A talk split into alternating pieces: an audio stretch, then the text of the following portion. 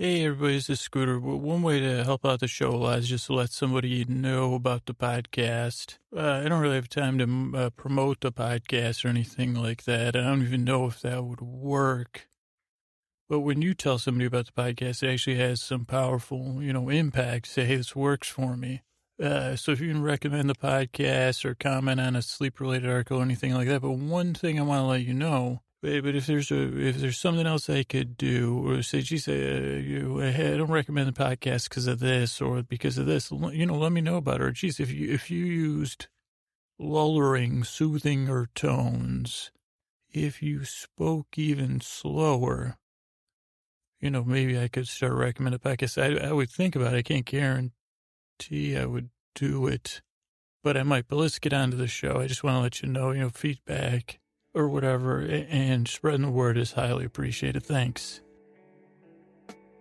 Hey, are you up all night tossing, turning, mind racing, trouble getting to sleep, trouble falling asleep? Well, welcome. This is Sleep With Me, the podcast that's here to put you to sleep. We do it with a bedtime story.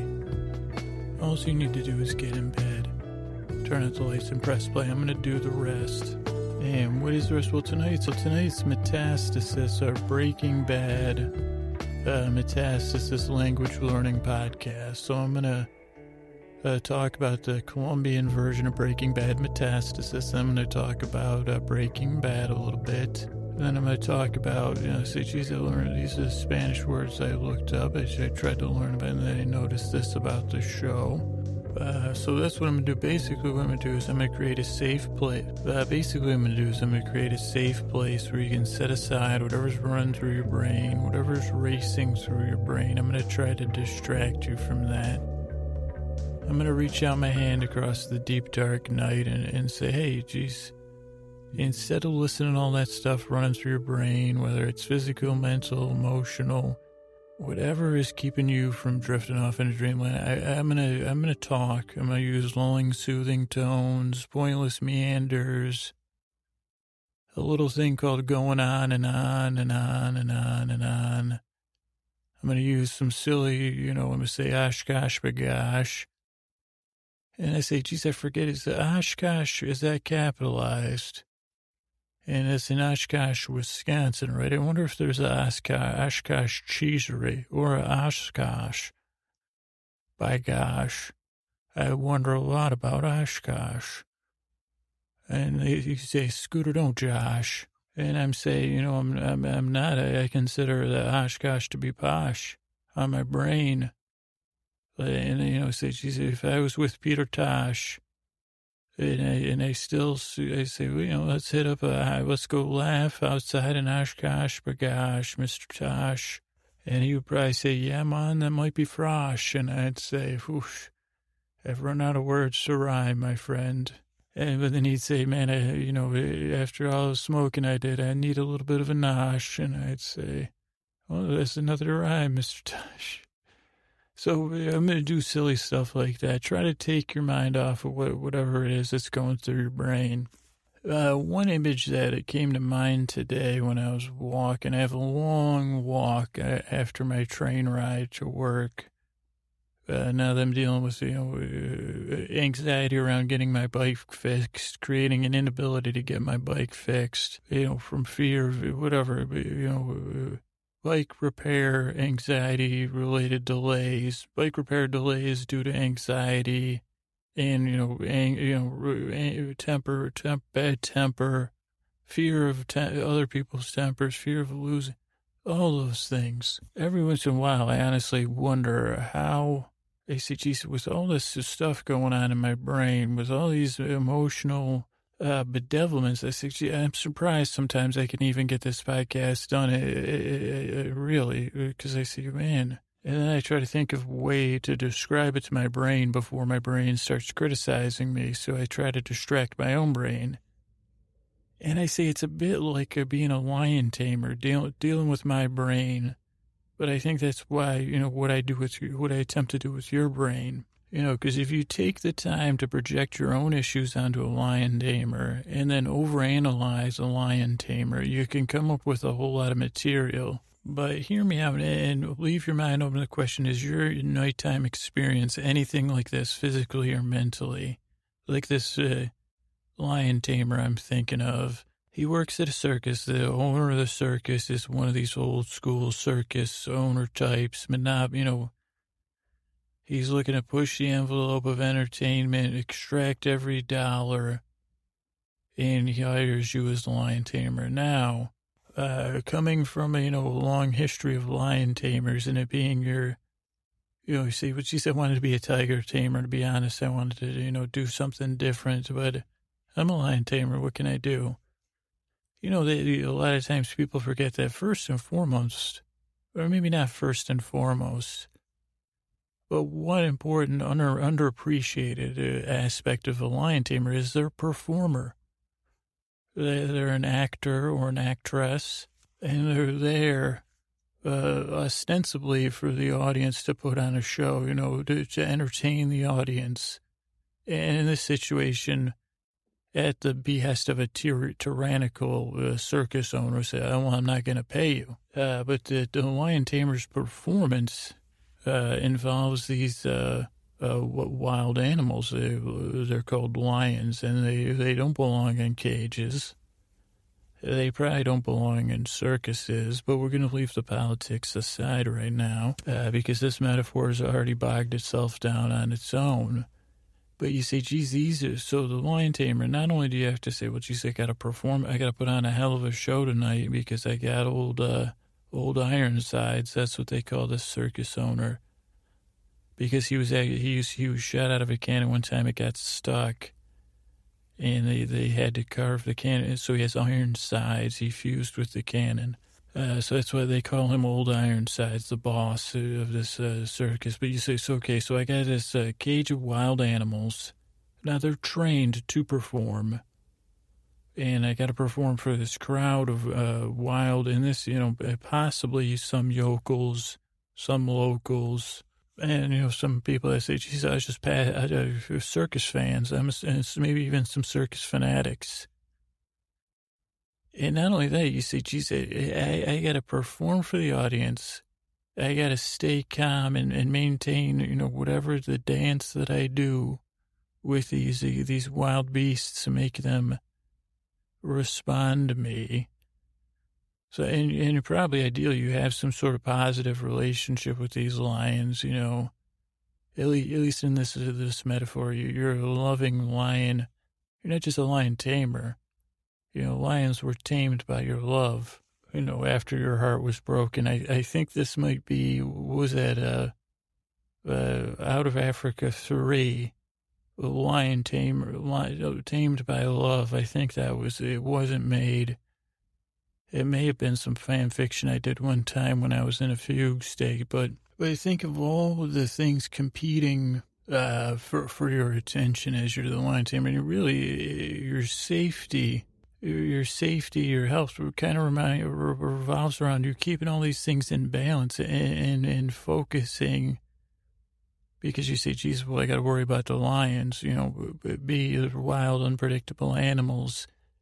And I think whatever, Frenchie has a toothache, but the guy said the show must go on. You got to worry about that rookie we just picked up in the circus who's seducing all the people you have a crush on. And he said, I fancy myself the tamer of lions.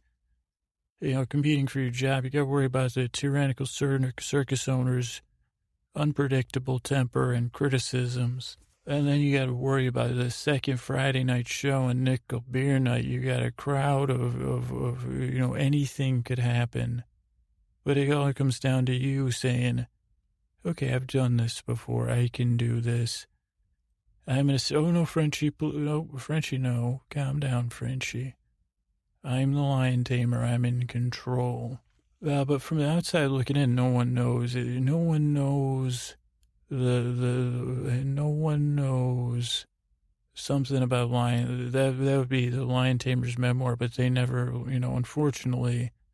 They're always like one quarter of the way in the memoir and then kaput, you know. They're fired or they go live on a farm in the sky. You know, nothing else could possibly ever happen to a lion tamer bad. But yet they don't complete not many Lion Tamer memoirs complete. Now, ghostwriters, oh boy, yeah, there's a lot of those Lion Tamer ghostwriters. This is my Lion Tamer comedy tour. But every once in a while, you say, geez, at bedtime, that's kind of my natural state. Now, I'm also like the Lion Tamer. They said, hey, are you the one that makes the popcorn? And I say, yes, sir, old Mr. Ironsides. And he says, no one calls me that. And I say, well, everyone does when you're not. So, oh, yeah, yes, sir. And he says, listen, Popcorn Jack, I need you to do the Lion Tamer show tonight. Are you familiar with it? I know at some point one stands on one foot. Okay, you're hired. Get in there. Now, I don't know. It's a bit like coming. I said, I don't know if this metaphor is really coming together, but that's the point of bedtime.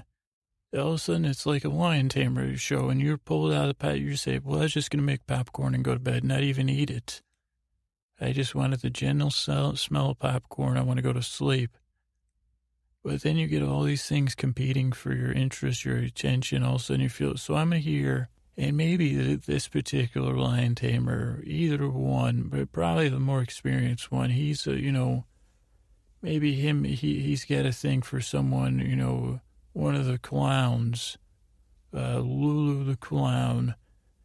And when he locks eyes with Lulu, he just gets in the zone and he forgets about everything but the task at hand. And he doesn't worry about the crowd. He doesn't worry about Frenchie's toothache. He doesn't worry about that he doesn't like working. All those things, and he just gets in the zone because he's distracted.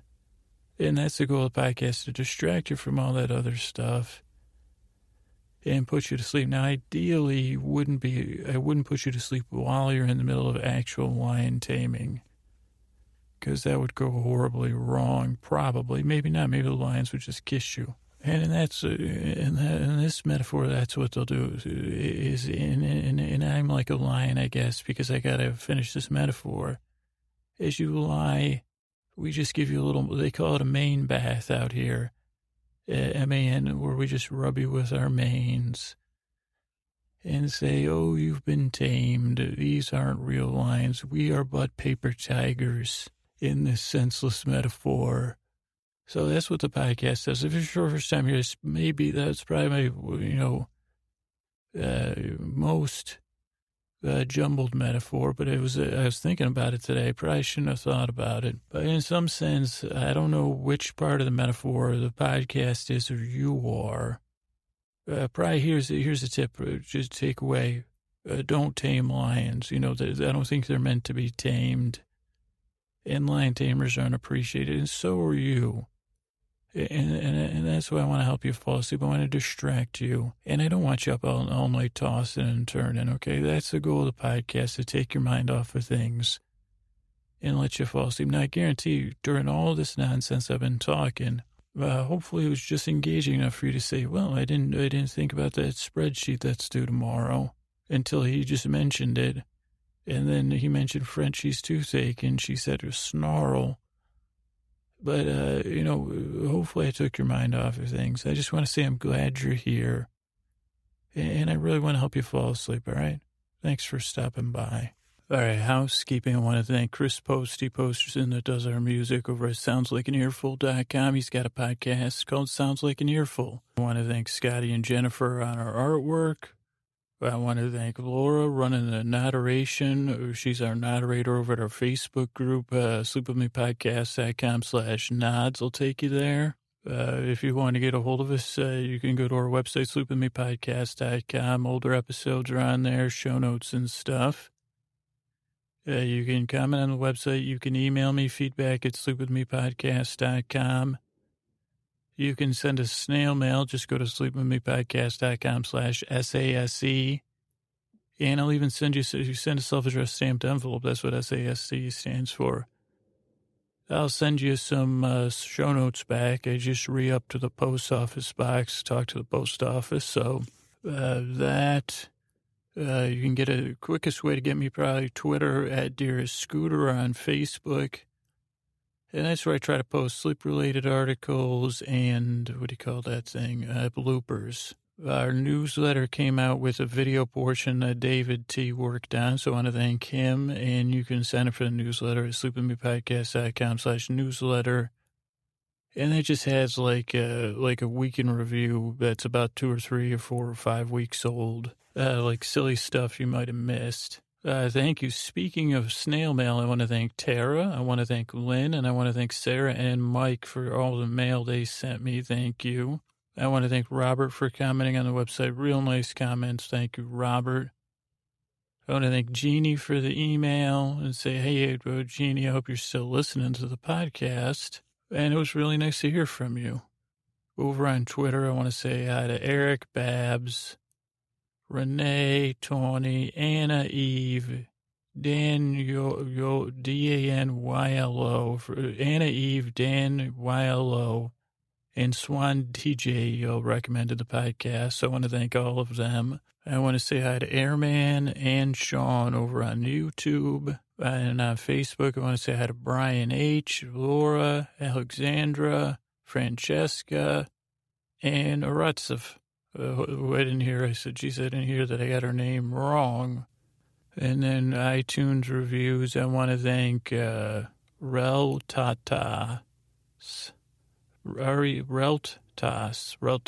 That's boring and funny. What? Okay. And they say, how it works, I can't understand, but it does the trick. But they're becoming dependent. Don't stop recording. No problem. And then BigHead54. I don't know if this is the Big Head, from formerly of Pied Piper. Currently, I can't remember how the season ended. Was he still working? Well, I don't want to get sued by Hooli, but...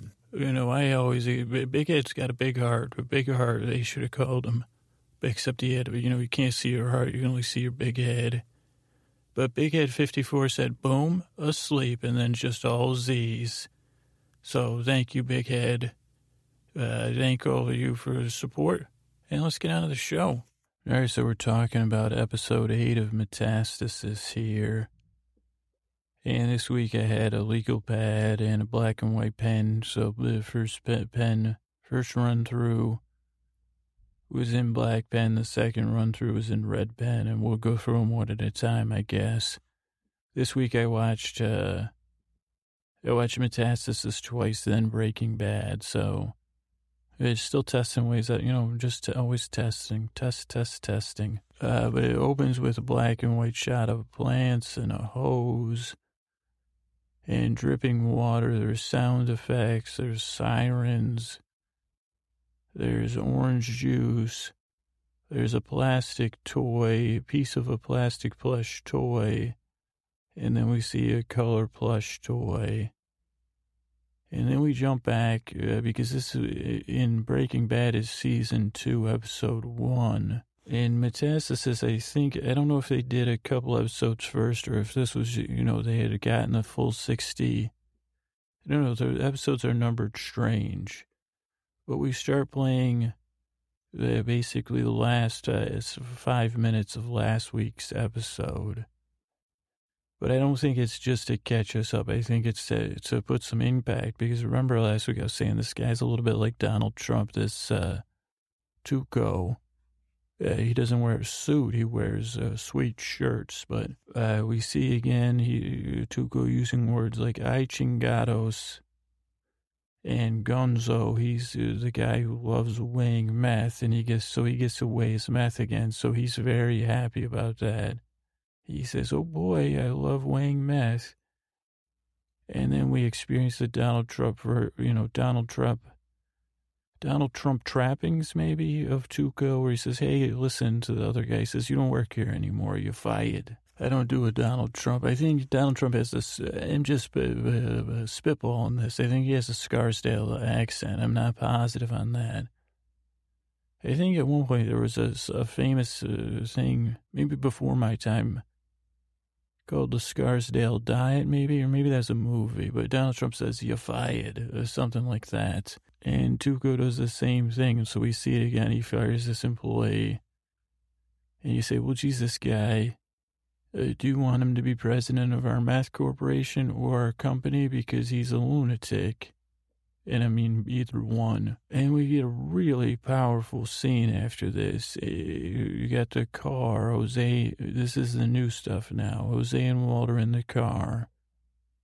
And Jose's very upset. He's rubbing his keys. He's physically manifesting his feelings and trying to, it's just great acting. And then we have Walter, and he's kind of making a speech or having a little monologue. It's about family and money. He's doing some math, I think, or adding some stuff up. But clearly, they're both trying to make sense of this firing. They're saying, geez, we worked with a guy. We could get he could just fire us. What the heck? And then the sound starts to fall out, and you can see the pressure building in Jose Miguel. And then Walt says, Vámonos, or Vamos. Let's move it. And then they start driving, then Tuco blocks their way, or almost plays a little chicken with them. And he says, Eisenberg, get out of the truck. I need you. He says another, surprise first aid test for, all my employees need to be versed in first aid and CPR. And so Walt says, okay, well, I'll take the test, but I don't know. Jose Miguel's got his hands in his pockets. He's not big on that. And then they have a discussion about mouth-to-mouth, boca-to-boca. And then Jose comes over. He's like, I think I did that once. But then Tuco says, you know what, forget this. You both got a D, which is barely passable. And then the guy with the scales, Gonzo, he says, hey, boss, what's with these pop quizzes? These are new employees. They're not even employees. They're contract workers. And he says, let me do a team building. We'll play hide and seek. And Tuco says, I don't want to play hide and seek. And he says, and then they do. But then he says, I don't like the way Jose plays hide and seek. He doesn't play the way I like to. And then Jose says, I'm an employee. I want you to respect my personal boundaries. And then they said, in that case, let's just call it a day. Let's just call it a day. So they call it a day. And the next thing you know, we're at Walt's house. Cielo's brushing her hair. And I say, geez, that's pretty boring. But brushing her, brush once. Brush twice, brush three times. But she's by herself. She's looking at all Walter's medications. She sighs. Then she puts on one, like a beauty mask, I guess. There's a noise in the house, and they said, geez, their house is really nice. It's bigger than I thought it was. I didn't write down any examples, but I said, man, that upstairs is nice. I love the balcony. That's the main thing, but that's later in the episode. But then Cielo finds Walter downstairs, looking out the window, wondering if Tuco's coming for another surprise. He says, this hazing, dear? Should I be worried? But he can't tell her he got a job with Tuco. And she says, hey, what are you doing down here? He can't hear her. And then he's in a, state. And then he says, oh, that's to be in. And she says, that's to be in, you okay? And he says, oh, be in. And then he puts his black hat down, which I thought was interesting. And he hugs his wife. He pats her belly, hugs it. And then he kind of loses it. He says, geez, I'm under so much stress here with the cancer, the baby, the new job, the secret, with a temperamental boss that's a lunatic. So then Cielo says, well, don't take it. Go outside, you time out. And Walt looks very pensive. Cielo comes out and tells him that. And then Walter Jr. comes home. He finds, his house is a little awry. And then there's this city shot. Then we see Jose Miguel in a nice little cafe. He's drinking a little soda pop, I think. But he looks very stressed. And then he puts some money in a paper bag on a table. A guy takes it. He says, here, this is like a security device. Not as good as a deadbolt, but pretty, similar to a deadbolt. And then we go back to Jose's house, and Jose and Walter are there. They're talking about, deadbolts. What else do you use?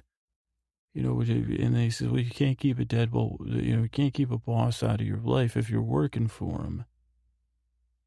And Jose is very angry and upset. He says, ¿Por qué llave? Por nada. And he's adamant, Jose Miguel. And Walt tries to calm him down and talk some sense to him, because Jose Miguel's like, let's quit. Let's just quit our jobs. We'll go to Tuco Trump, and quit. And Walt says, without due cause, we'll lose all of our rights, our health insurance, severance packages. We won't be able to collect unemployment. Think this out, Jose. You got to think out everything we're doing here. And Walt tries to calm him down. He says, if you're going to terminate a contract with this guy, everything has to be perfect. Then the next thing you know, Maria's on the phone in her house. Henry's watching her talk. She's all excited on the phone. Then he tries to talk to her. She's all irritated. And then she walks out in mid-conversation. Henry chases her out. They're still talking. This kid has a remote control, bumps into Henry. Henry says, rapido, espere. Oh, that's when the car hits him, I think. And then he's not done talking with Maria, but she's done talking. She says, kiss, kiss, or she does kiss, kiss, ciao. And she drives over the kid's car when she's leaving. Henry pays the kid off for the car. And then we have Gomez, Henry's partner, teaching some sort of paperwork to this kid, like another cop. And Henry says, in my office, and they watch this chemical break-in. And they're analyzing the video of Walt and Jose Miguel breaking in. They're like, are these guys pros? And then Henry's making a joke about rolling the barrel. Why didn't they roll the barrel? And they're talking about methylamine and saying that they could be cooks, I think. And I think Henry figured it out. I'm not sure how. And then Walt gets home from arguing with Jose Miguel, and someone's outside his house in a truck. And then it's morning at the Blanco household. Cielo wakes up from her baby kicking. She gives a nice warm smile, rolls over to tell Walt something. He's not there. He's downstairs looking out the window for his boss.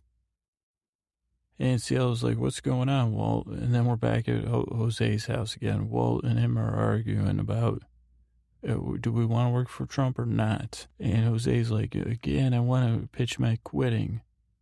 And Walt's like, I got an idea with these plants here. These are magical quitting plants, magic of chemistry. And these will fix everything. With just, they have the power to draw a boundary with your supervisor.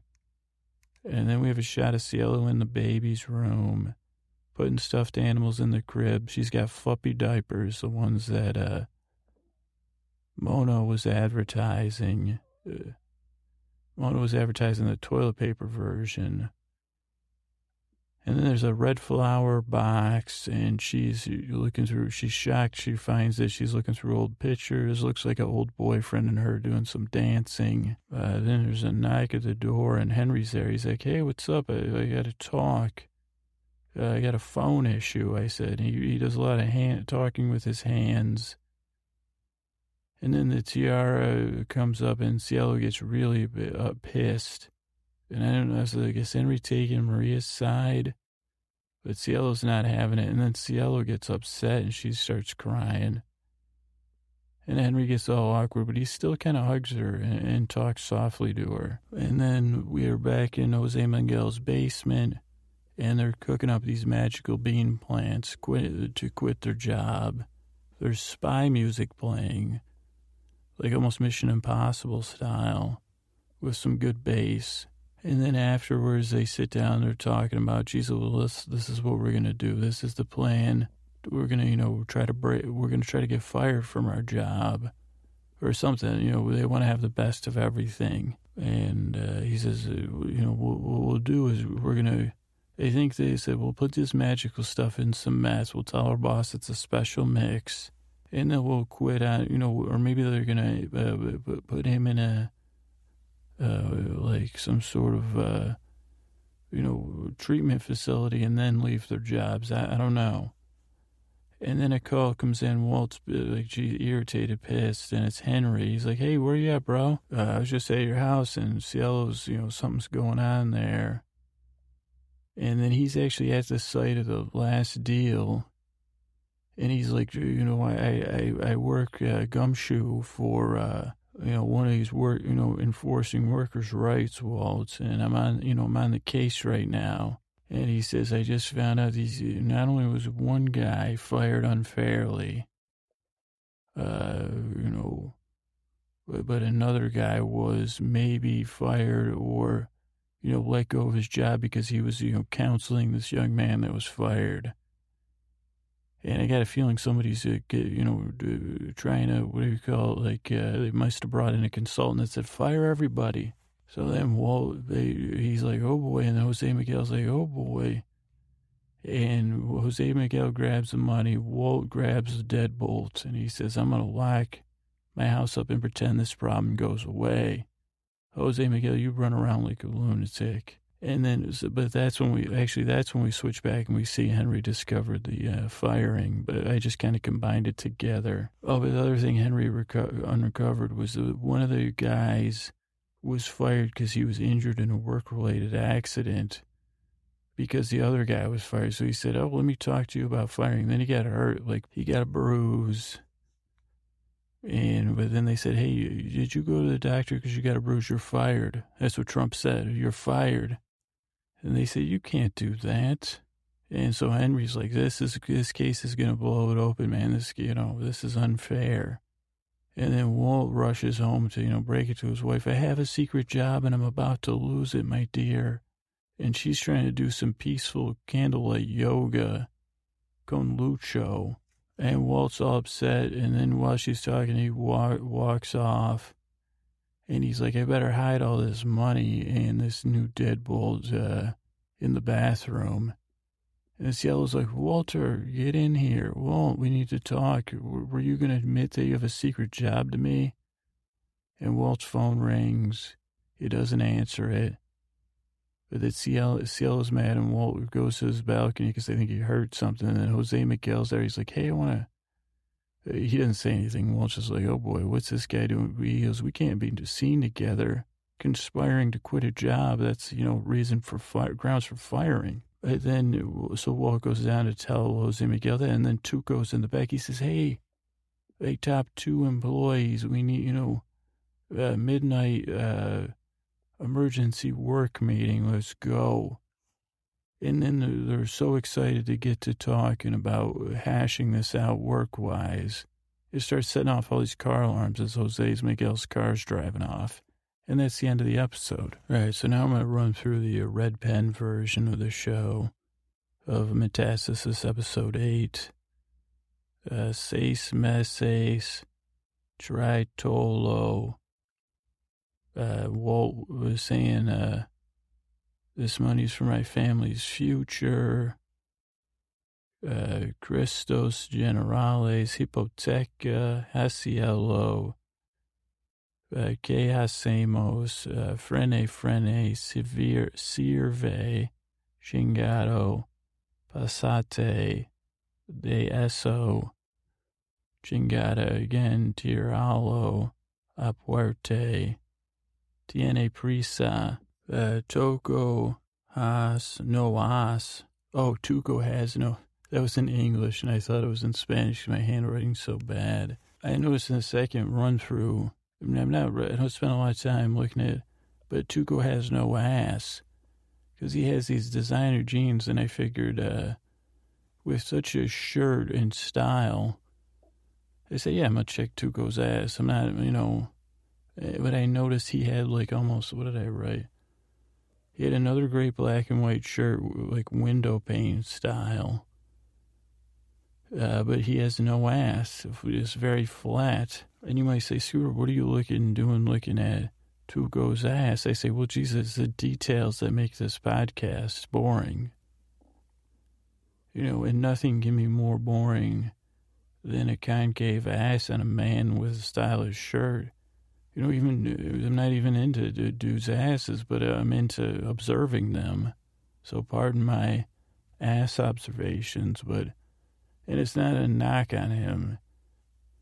I guess I was just surprised. I said, "Jesus, Tuco." I don't know why. I don't know what. I guess I maybe I haven't done enough ass looking, so maybe I should bump up my ass observations. So asustaste, te pasa algo, I put WTF at some point. Compraste sombrero, she says, Cielo says when she sees Walter's black hat. Walter put the black hat down on a remote. I'm about 99% positive. It was an old Sony remote from an older Sony television pre... You're talking CRT generation, because that's what I have at my house. Is a Sony CRT. Well, I still have it in my house. I don't use it anymore. But, you know, I'm too powerless to... I want to get rid of it, but I don't know. Anyway, but I know it's the same remote. A gray old Sony remote. It has this thing on the bottom that maybe you'd attach a wrist holder for in case you're worried about flinging your remote, or you want to bring it to the bathroom with you and not hold on to it or put it in your pocket like a regular person. So, you know, and it's run by Sony Pictures, so it makes, I don't know if that makes sense, but interesting. Donde estuviste ayer suponiendo, that gets said a lot when Walt and Jose are arguing. Puntanales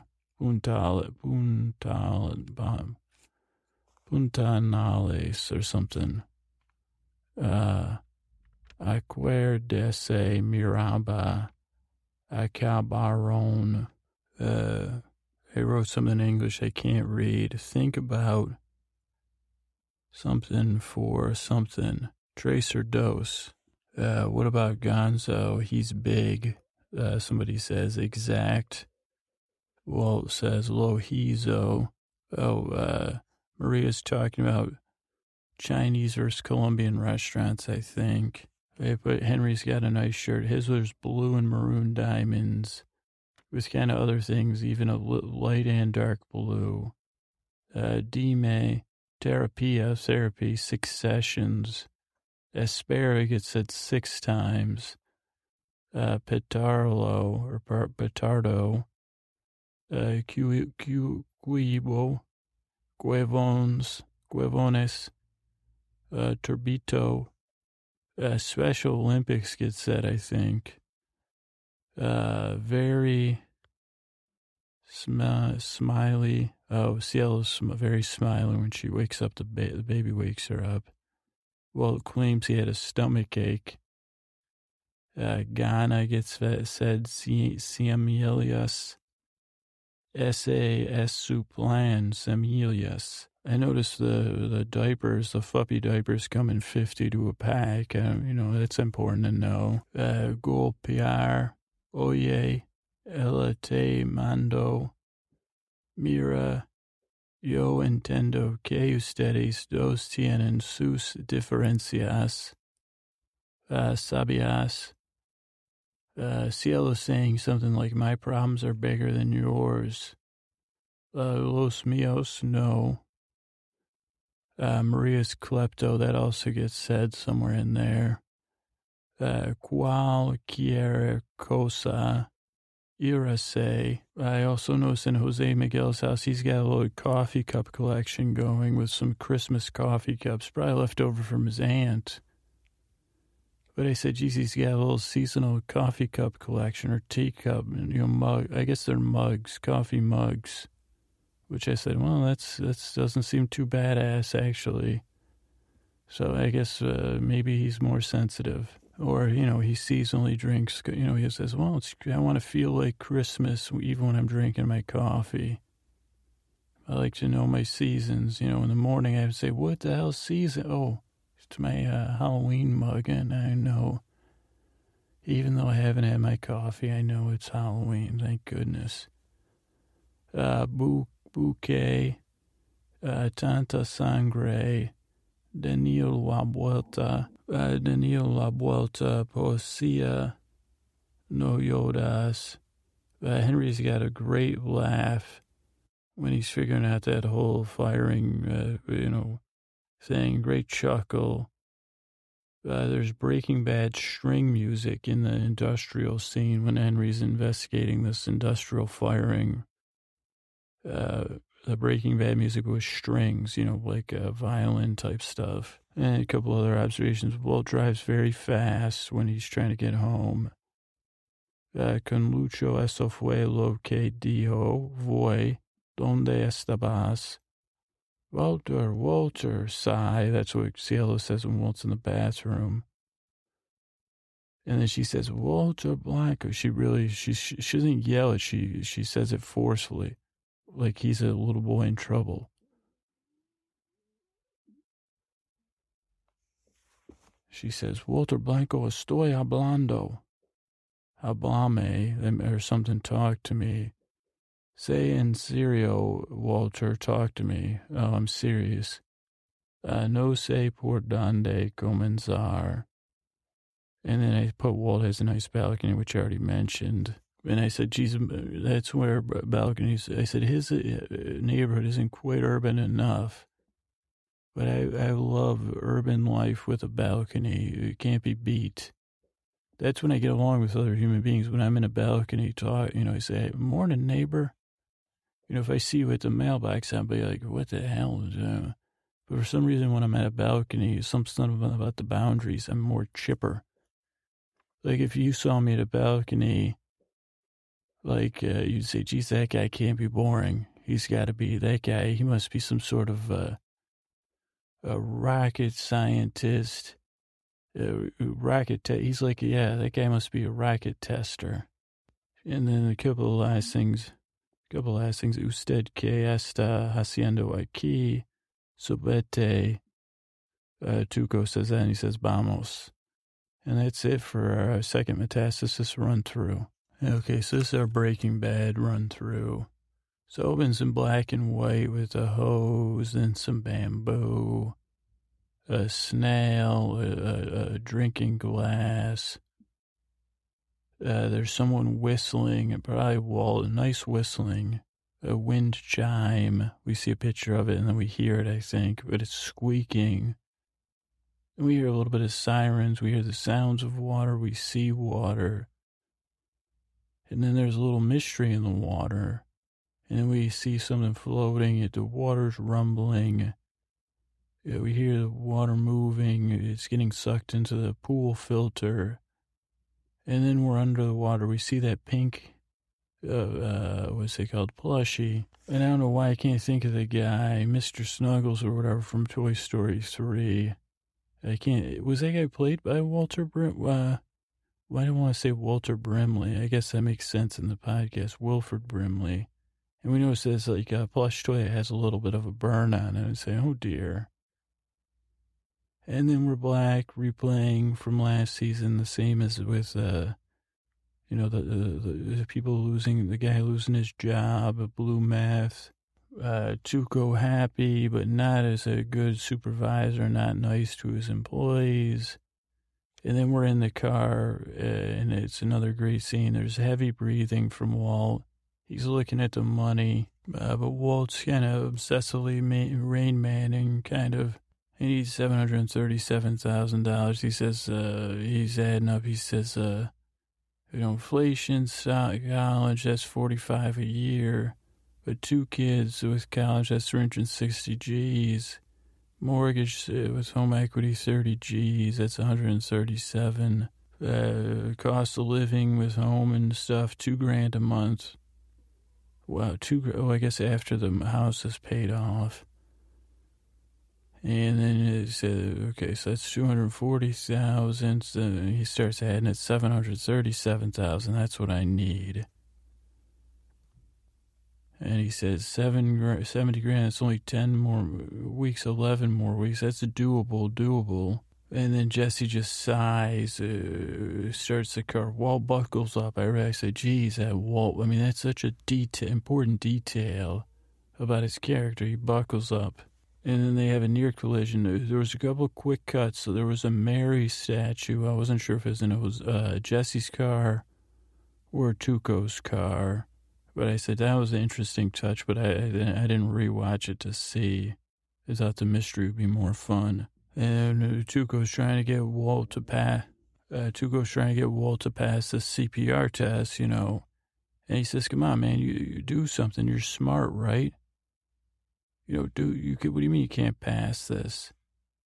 And then he says, what about mouth to mouth? And he says, that's not part of it. Walt says, they don't do that anymore on CPR tests.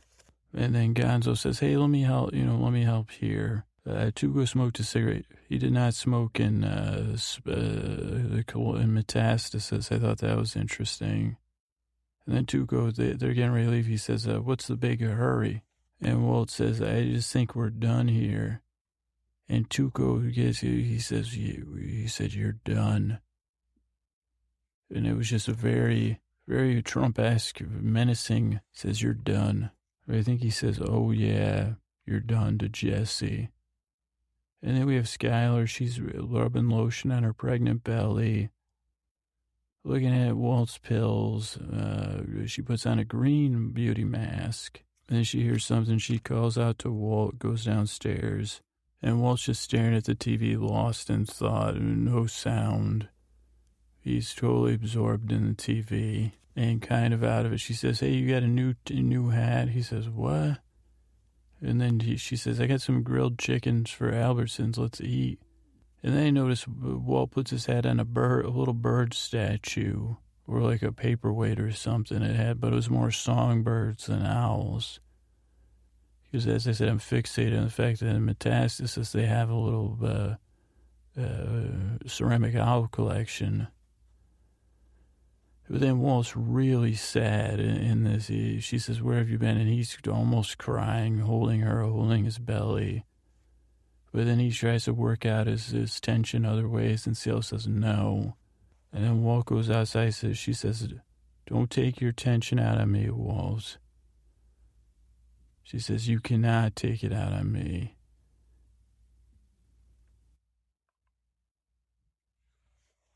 And then we have Jesse. He's at the doghouse, which is, I guess, a comedic term, but he's at the hot dog stand. He's a little freaked out.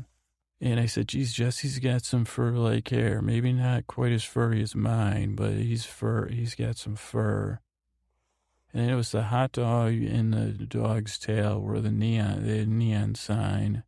And we have Jesse and Walt arguing. Jesse's yelling and Walt saying, this is conjecture. And it was just hilarious. He said, this is conjecture. And he said, this is conjecture. Yes, conjecture is not helping. And then it says, okay, so what about the facts? This guy, my phone keeps ringing. People are hanging up.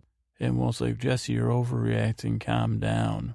He goes. Tuco wants to work with us. And Jesse throws it back at Walt. He says, what's that, conjecture? Are you basing that on the fact he has a normal, healthy brain or something? Jesse's so good when he's flustered, Aaron Paul. So good. And he says, did you hear him when he said, you're done to us? That means you're going to, that's what Trump says when you're fired. You're fired. You're done. And he's kind of like, yeah, it's him or us. You fire him or you fire us. And then Walt talks about the specifics and trying to get Jesse to say, well, Jesus, we got to be, we got to work this out somehow. But, it has to be specific. But there's some great dialogue. It closes with, Walt says something about his dealers and his posse. What about them? I also noticed Jesse had a giant tub of those candied orange slices. They're really gummies with sugar on his counter. Like a huge, he must have gone to Costco or something. And then we have a portable coffee mug with a radiology sticker on it. Oh, Linus Splendas, lined up in a very specific way. The radiology sticker's on Marie's coffee cup. It says, we see right through you. And before there was... Siri, Marie had some fancy, regular, old-fashioned phone that dials itself, and she has it call Skylar. Now, this is one of those scenes where I said Marie could have her own boring podcast, because she says, hey, Skylar, you must be up out and early. Big Lug and I are going to go try a new restaurant. So if you guys want to hang, listen to me. Listen to this meander. She goes, hang. Walt Jr. would be proud. I know the lingo. I'm hip. It's a Chinese restaurant. I don't know. They just feel like Chinese. Do you feel like people in China just feel like American? They go and get takeout boxes, mashed potato meatloaf, and try to figure out, I wonder. All right, I'll let you go. Bye. and she's very OCD with her splendoraptors, are very specific about how she handles them.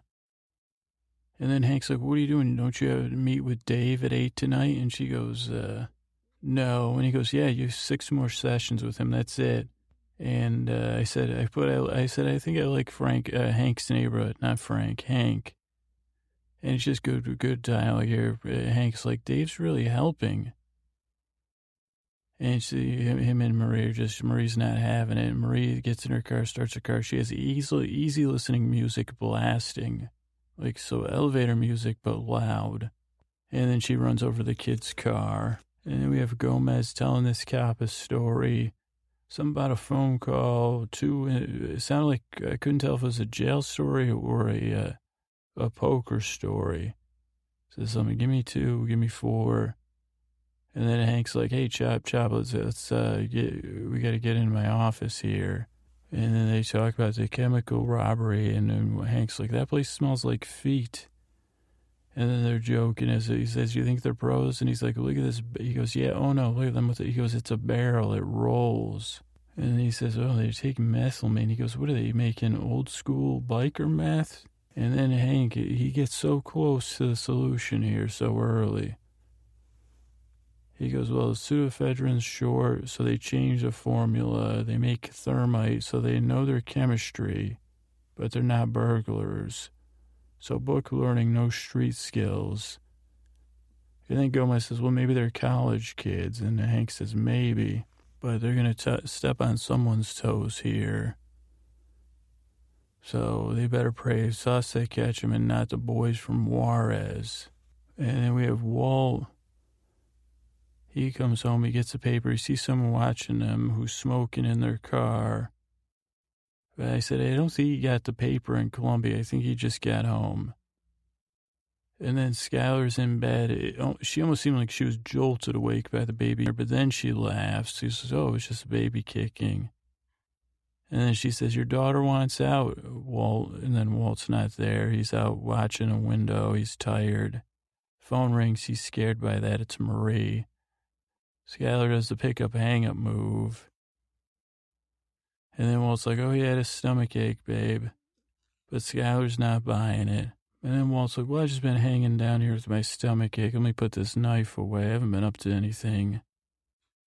And then we're with Walt and Jesse. Walt's like grilling Jesse about how would Tuco know where, about Walt. And Jesse says, he's got his ways and his means, yo. Sources. I love that line. Jesse had a cool shirt. It was a skull with it sticking its tongue out. And then we have this classic scene about the next solution. Walt's like, I got a better idea. And Jesse says, well, thank God. What is it? Lay it on me, Mr. White. And he says, beans. And Jesse, and I think it's just hilarious. Jesse says, beans. He says, yeah, castor beans. And Jesse says, we're going to grow a magic beanstalk and climb it and escape. And then you say, man, who's writing this? It's so good. Walt says, no, we're going to process it into ricin. And Jesse says, ricin beans. I mean, that's exactly what Jesse would say. And then Walt says, oh, no, it turns itself into a contract for quitting, your job or getting fired first. Or, getting laid off so we can collect unemployment. I think I wrote comedy gold beans. And then we have Skylar lying on the floor looking at pictures of her and some dude. And someone's at a window. It's Hank. He's like, hi, Sky. And Hank kind of points at her, the two-fingered point like a guy like Hank would use. Hey, can we talk? Can we sit? And she says, I'll sit. And then she says, this is about Marie, and he just laughs. He stands right back up. I noticed Hank has a laugh just like President Bush, former President Bush, that no, yeah, something like that. That's not that good as it is, but I can't do it, but something like that. Bush, but you guys know what I mean. And it's actually, it's like a cute, I mean, I don't know if you... free world leader, you want laughing like that, but it's not an offensive laugh. It's actually like a nice laugh, or more of a chuckle. But they have it out a little bit because she says, did Marie send you? And Hank says, no, she's not even talking to me. I'm here self-preservation. Big time. And I need you guys to work it out for me. He goes, I don't want to be involved in this, but, you know, you got to communicate. And Skylar's like, give me a break. And she says, no, Marie's a shoplifter. She says, that's right, that baby Tiara, you know, almost got me arrested. And Marie won't admit it or apologize. And then it's clear Hank knows, and she says, what? And he says, yeah, we're working on it. She goes to see this guy, Dave. Dave, he goes, I mean, Dave is really good. Skylar says, Dave's good. He says, it's an ongoing process, Sky. We got to be understanding. You know, I mean, we got to, you know, support the shit out of her.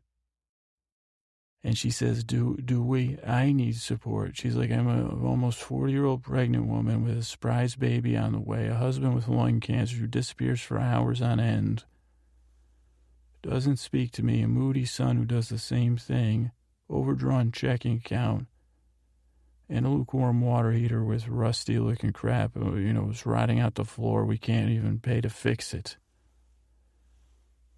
But she's like, now I'm supposed to go, oh, Hank, let me help you with my spoiled kleptomaniac sister, who somehow manages to be the center of attention, because God knows she's the one with the important problems. And then she gets real upset, and then Hank gets, can I take a look at, you want me to take a look at the utility closet? But it's really good acting, good grimaces by Hank. He kind of leans back at one moment. And then we're at the Rice and Cook. And it says, well, it says, that's all it takes. And at some point, Jesse says, what's new about it? Oh, yeah, Jesse, I said that was smart because, well, it says, well, we'll just pretend this is a new formula. And Jesse says, well, what's new about it? Well, you got to have an answer. You're the man with all the answers, but you can't answer the simple stuff. So I thought that was nice by Jesse.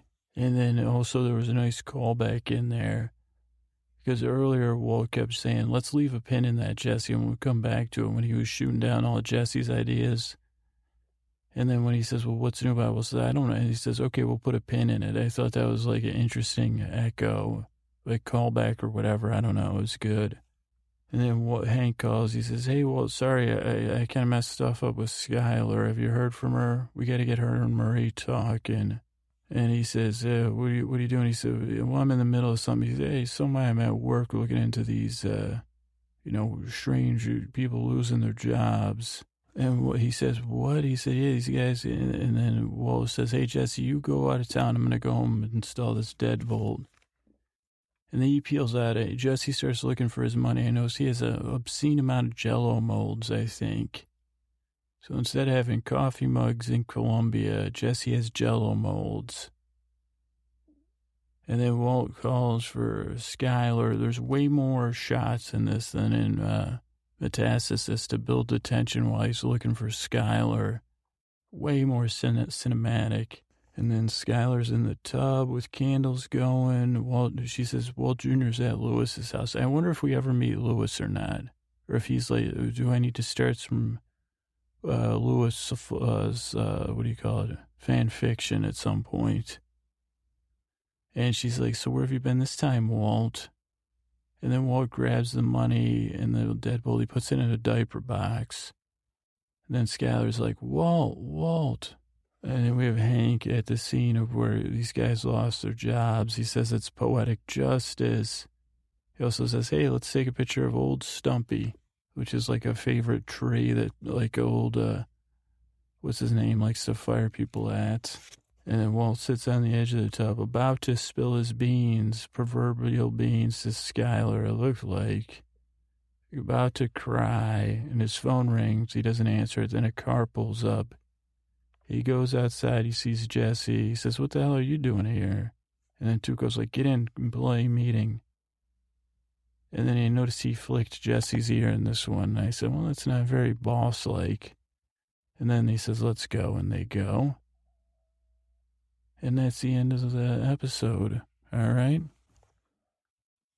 Okay, language learning time. So we got Kobar Day. I must have wrote that down. It just says Kobar. Cabron, I should know that it means dumbass here. Gassi, wait, this is not, oh no, this isn't the right one. Okay, sorry about that. This is the last week, that was the week before. But again, we'll start off with a blank, Tritello. Casastos generales, general castos, hipoteca, haciendo, doing, 6 meses, 6 months, but I must have spelled seis wrong, but I knew, I guess I think, that's what it is, a K. Que hacemos, what do we do? So I wonder if haciendo and hacemos, it must be from hacer. So we're learning here, folks. This is live learning, lulling, learning, and loving every minute of it here. Frene. I thought that would mean stop or something. It means break. Hit the brakes. Frene. Serve. S-A-R-V-E. Serving. But this is a naughty one, so those of you that are sensitive, cover yours. Chingado, I fucked. But I think it more means it in a swearing way than... And swear words are important to know with when you're watching adult television. You know, I'm sorry. Passate, no idea. Passate, de eso, of that... Chingada, it must be from Chingado, but it didn't, the translator couldn't find that. But it just, you know, what I'm doing is a miracle spreadsheets, which I barely know anything about, but someone on the internet had this thing. They said, oh, you could use a spreadsheet to look up stuff on Google Translate. Otherwise, I'll be honest, I wouldn't have been able to do this podcast. I mean, I did the first week, and I said, I can't do this every week. And then I said, I must have two options. One, find another human being, talk to them, say, hey, could you help me if I give you a list of illegible words in Spanish? Could you translate them for me for this weird podcast I do? And then have to, you know, navigate all those roads of work, you know, or I could, you know, find some robotic way to do it that may be less efficient. One day, maybe I'll be a grown-up. But for now, Google Translate in a spreadsheet. Okay, where were we? TNA, it has. Prisa, hurry. Tiralo. I throw it up. What a nothing. This is a good one. I didn't think this was a word. Asustaste, taste. Asustaste, scared. Te pasa algo? Is something the matter? Compraste, bought. Sombrero, that's hat. Walt's hat. Donde, where? Like, where, say, donde? We're learning those. Estuviste. I must have wrote that wrong. No idea. Yegere. No idea. Here, this might be the word of the week because we can make so many. Suponiendo. Suponiendo. I wish I had my notes from the episode, but that's assuming. I think in Breaking Bad they use it in a more legal context. I can't remember. Maybe I'll remember. But suponiendo is don't assume, don't make a chingado out of you and I. Oh no, chingados, never mind, that was a bad, I just made a guavon of myself, but that's, you know, that's not a big deal. But they could be the word of the week, suponiendo. Acuérdese, nothing. Acuérdese, but if you, so this one was a test I did because I couldn't read my writing. I said, is it A-C-U-E-R space D-E-S-E? And Google Translate said, no, it is not. And then I said, is it A-C-U-R-E U-E-R-D-E-S-E, one word, and it said, Google Translate said, remember. So that means, yes, it is. Miraba, he is looking. And then this next one I wrote twice, Acabaron. Remember last week we had Robarone, phony phone. Now we have Acabaron.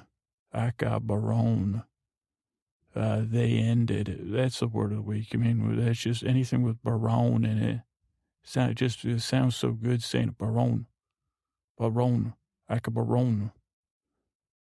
But I said, I couldn't read my writing. I said, maybe it's Acabanan.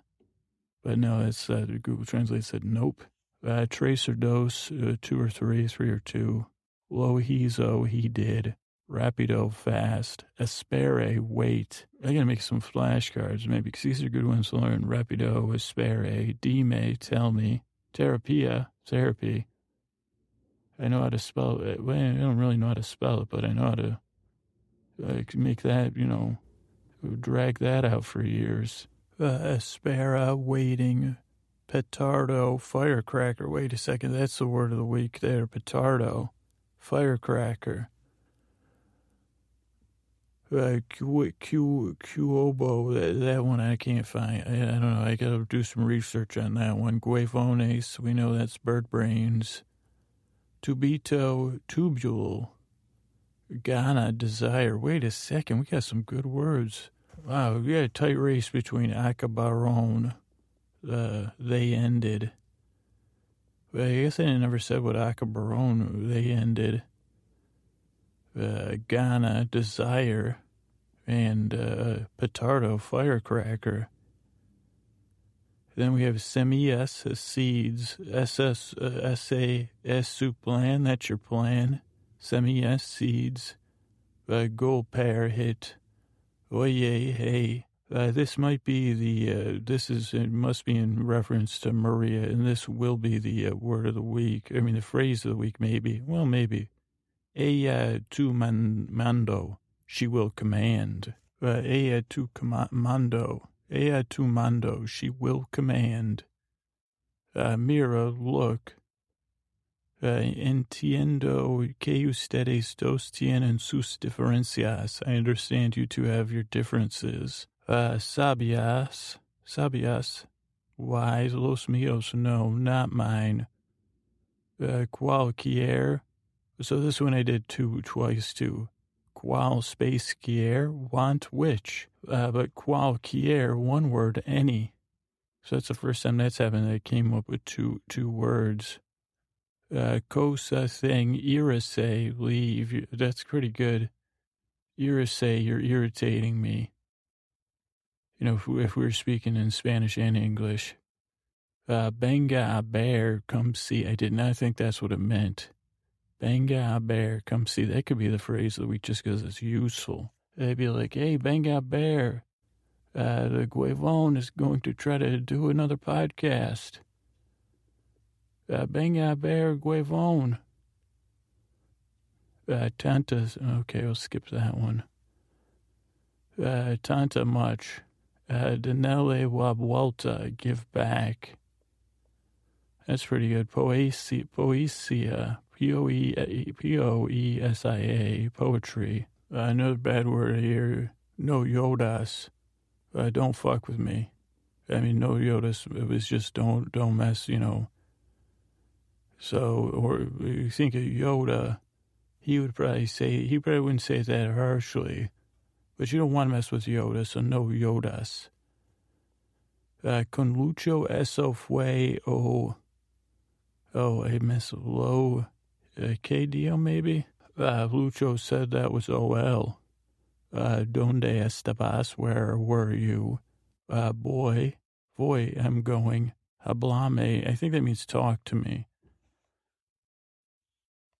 But I just spelled it wrong. I forgot to put the space in there. Hablando, speaking. That's when she must be yelling at through the bathroom. Walter Blanco, I'm speaking to you. This could be the phrase of the week. We'll see as I edit it. No sé por dónde comenzar. Not know where to start. If I could tell you how many times I've heard, a long speech taught to me, start with that. I don't even know where to start with you. I mean, and I'm not exaggerating. I don't even think. So I have 10 fingers and 10 toes, way more than that. Where adults have said, I don't even know where to start. There's so many times in my life where I did something that I didn't think was terribly naughty. But as a child, and I mean child meaning below 30 years old, where someone said, I don't even know where to start. What in the hell? Or, you know, usually I wouldn't say that, but it'd be, their eyes would be saying it. Like, you went, what you did, what? Okay? So for my own life, that's pretty, no say, por donde comenzar. And then they say, they would say, what? Usted K, what were you thinking? Or you think, usted K. And they probably, a lot of times they'd also say, esto haciendo aquí, what are you doing here? Subete, they didn't say that, vamos, let's go. So that's a word, that's the language learning, some good words this week. And we'll see what wins out when we, when I do the editing, huh? Okay, so Jesse Pinkman, not Jose Miguel, he was in front of that, the hot dog stand, the dog house. And it had a neon sign. I've always loved neon signs, as many, so many people do. I just find them so, I don't know, so colorful. I just love them. I don't know why. I don't collect them because I'm also a klutz and I don't have any money, so... And I live in a tiny apartment, but believe me, if I, you know, when me and Muskie go into business with the tube thing or whatever business, you know, when Midler starts paying the bills, and I mean both Bed and the Midler app, then I'll probably, I'll have my own, neon signs that my neighbors will sue me about in the gated community up on the hill where I'll have them, going. For the people in the flatlands to see. But until that day, I said, let's do some research. And I know in Las Vegas they have a Neon Museum, which I've never been to, but I wanted to read just a little bit about it. It's founded in 1996, the Neon Museum's nonprofit 501c3 organization dedicated to collecting, preserving, and studying and exhibiting iconic Las Vegas signs for educational, historical, arts, and cultural enrichment. The Neon Museum campus includes the outdoor exhibition space known as the Boneyard, the Neon Boneyard, a visitor center housed inside the former La Concha motel lobby, and the Neon Boneyard North Gallery, which houses additional rescue signs and is available for weddings, special events, photo shoots, and educational programs. Due to the nature of our collection, the Neon Museum Boneyard is only available to the public through our one-hour-long guided tour. Tours are available 7 days a week, and tour times are based on the season. Dedicated individuals from the private sector, as well as corporate and government entities,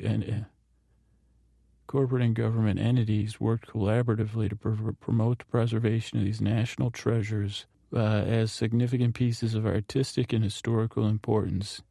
Each of the nearly 150 signs in the Neon Museum's collections offers a unique story about the personalities who created it, what inspired it, and when it was made, and the role it played in Las Vegas's distinctive history. In addition, the Neon Museum chronicles changes and trends in sign design today, technology through pieces ranging from the 30s to the present day, public education outreach and archival preservation and grant-funded neon sign survey represent a selection of the museum's ongoing projects. And that's at 770 Las Vegas Boulevard North, so you should definitely check it out if you can, because it sounds wicked cool. And it's, neon signs. Okay, so I'm going to do a more in-depth story about neon lights. This is a pretty long article, so I don't know how much of it we'll be able to get through, but it's by Jane Boyd and Joseph Rucker. And it's from the strangely titled website chemheritage.org, which is Chemical Heritage Magazine, a library, museum, and center for scholars. And I don't even want to look into, like, who runs it because it's probably bad news. But it looks like a pretty good article. They start out with a quote from Raymond Chandler. I smelled Los Angeles before I got to it. It smelled stale and old, like a living room that had been closed too long. But the colored lights fooled you. The lights were wonderful. There ought to be a monument to a man who invented... There ought to be a monument to the man who invented neon lights. 15 stories high, solid marble. There's a boy who really made something out of nothing. And that's a quote from Raymond Chandler, Little Sister, 1949. And they say that that's Philip Marlowe, the character, talking, and they say he was right about neon. That the inventors of these neon lights did make something out of nothing. I'll try to paraphrase. The colorful pictures and words come from the air itself. Mysterious gas is extracted from the atmosphere, trapped in tubes and zapped with electric current. During the 20th century, lights fueled by neon and its fellow gases were icons of commerce and entertainment, illuminating the modern age. Even some computers and calculators used neon tubes for circuits and displays. Today, many of the lights have sputtered out, replaced by newer, cheaper technologies, but these gas tubes still shine, treasured for their unique light. Aristocrats of the air. Story of neon begins in the 1890s with Scottish chemist William Ramsay. He was a co-discoverer of the four noble gases, neon, argon, krypton, and xenon. Ramsay also isolated and characterized helium and radon, two other noble gases. He won the Nobel Prize. And today, no wonder they're noble. They are family of elements distinguished by their unwillingness to bond with other atoms. It was a long time before the atmosphere gave up all its secrets. As 1785, Henry Cavendish, a chemist, noted a small residue of gas left over after he removed the oxygen and nitrogen from common air. Ramsay and John William Strutt, Third Baron Rayleigh or something, tried to identify the gas. They began using brute force methods to strip away every atom of nitrogen and oxygen, even using red-hot copper. After they got there, they named the residual gas argon, derived from the Greek for the inactive or lazy one. Though argon makes up less than 1% of the atmosphere, Ramsay selected there were more rare gases hidden in the air. 1899, him and Morris Travers tried to hunt those down, and they isolated the gases like boiling them and going below boiling, and they discovered neon, krypton, and xenon, which is xenon. Which is Greek for the new one. Oh, krypton, the new one.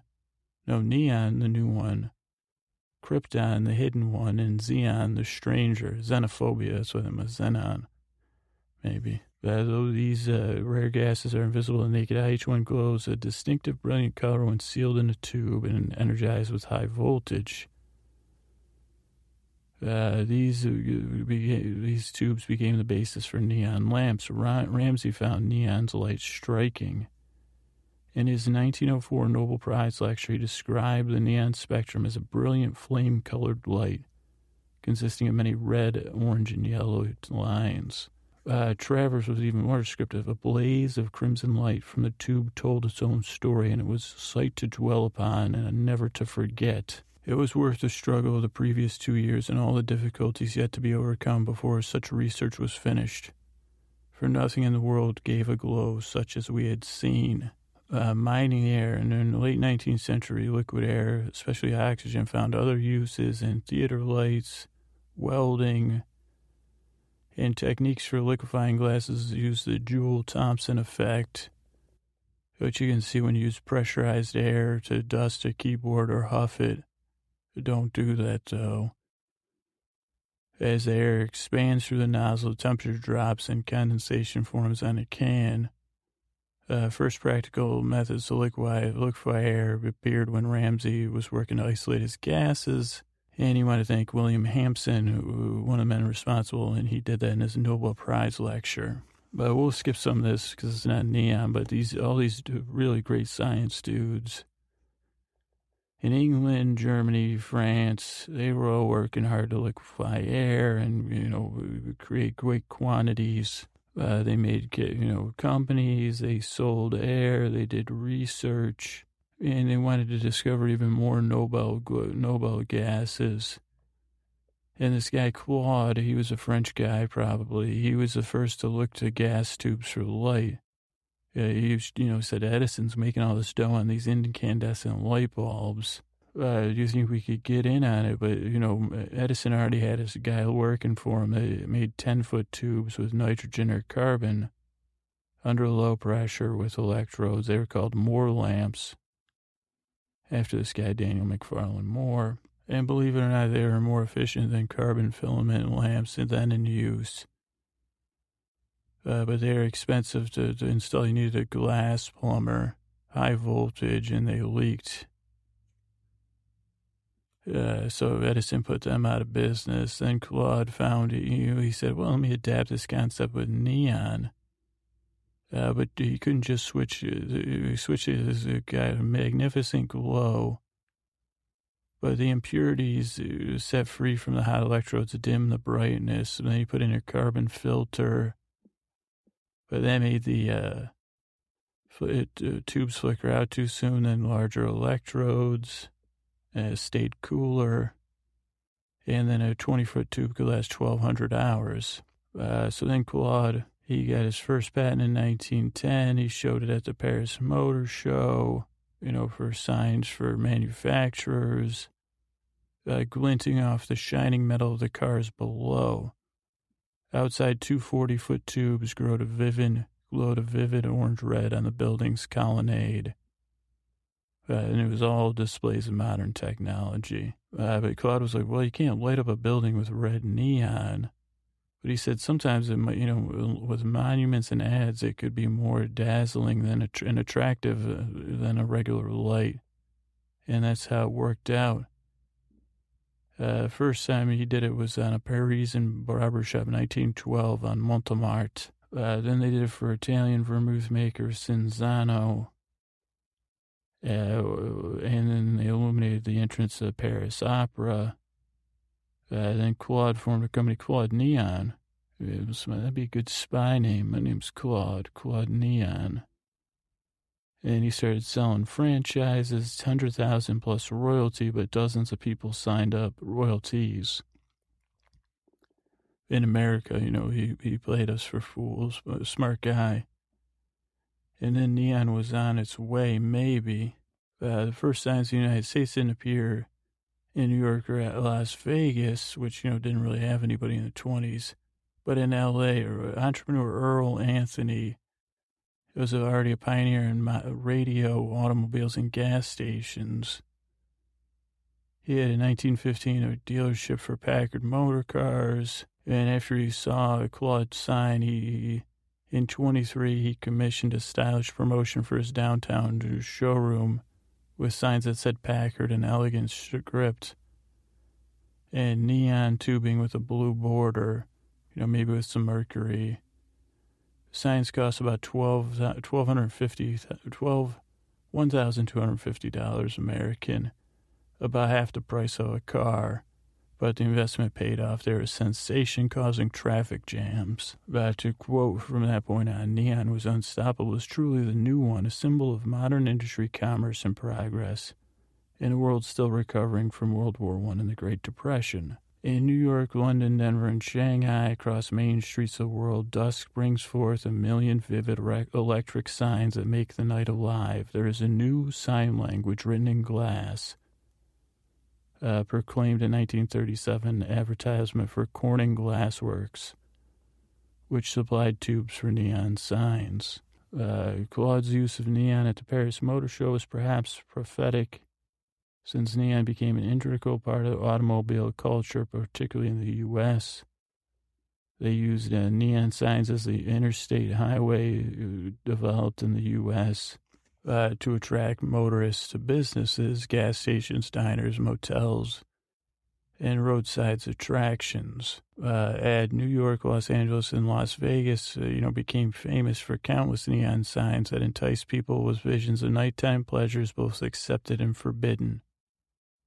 going to the movies, to the theater, dining in restaurants, dancing, drinking, gambling, and sex.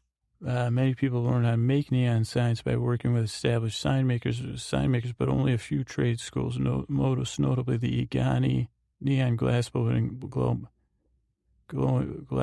School in New York City, taught the technique. Working from a design trace on an asbestos sheet, great.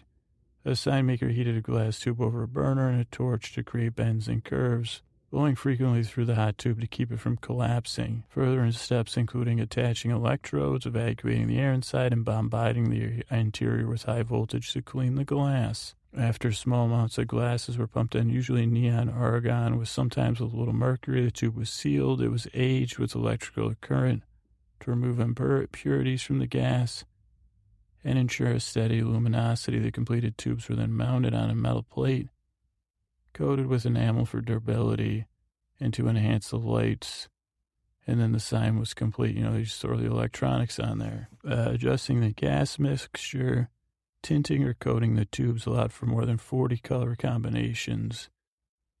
Even with the limitations imposed by the fragile and difficult medium, many forms and shapes are possible.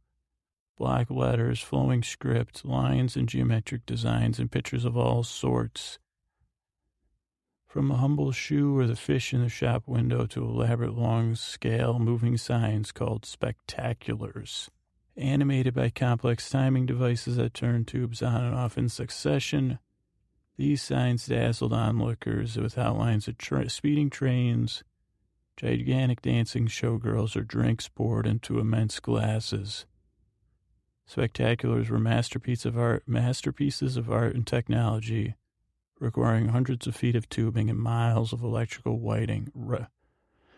Neon just didn't do signs. You know, they talk about computer and neon tubes, switching tubes, which is cool.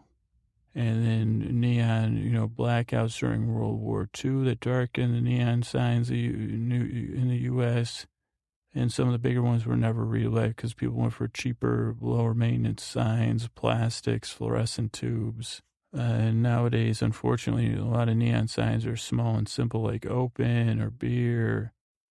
The 70s saw a little bit of a small-scale neon revival that's still going because of neon's unique look and retro appeal. And, you know, there's maybe even a new artisan movement. It doesn't say that here, but I can imagine. And it says, artists push the medium in new directions, drawing with light to create unique abstract sculptures. Even if giant television screens and lighted billboards have replaced the extravagant neon spectaculars of old New York City's Times Square and elsewhere, neon still illuminates the night skies in cities and towns worldwide, from Las Vegas to Tokyo and beyond.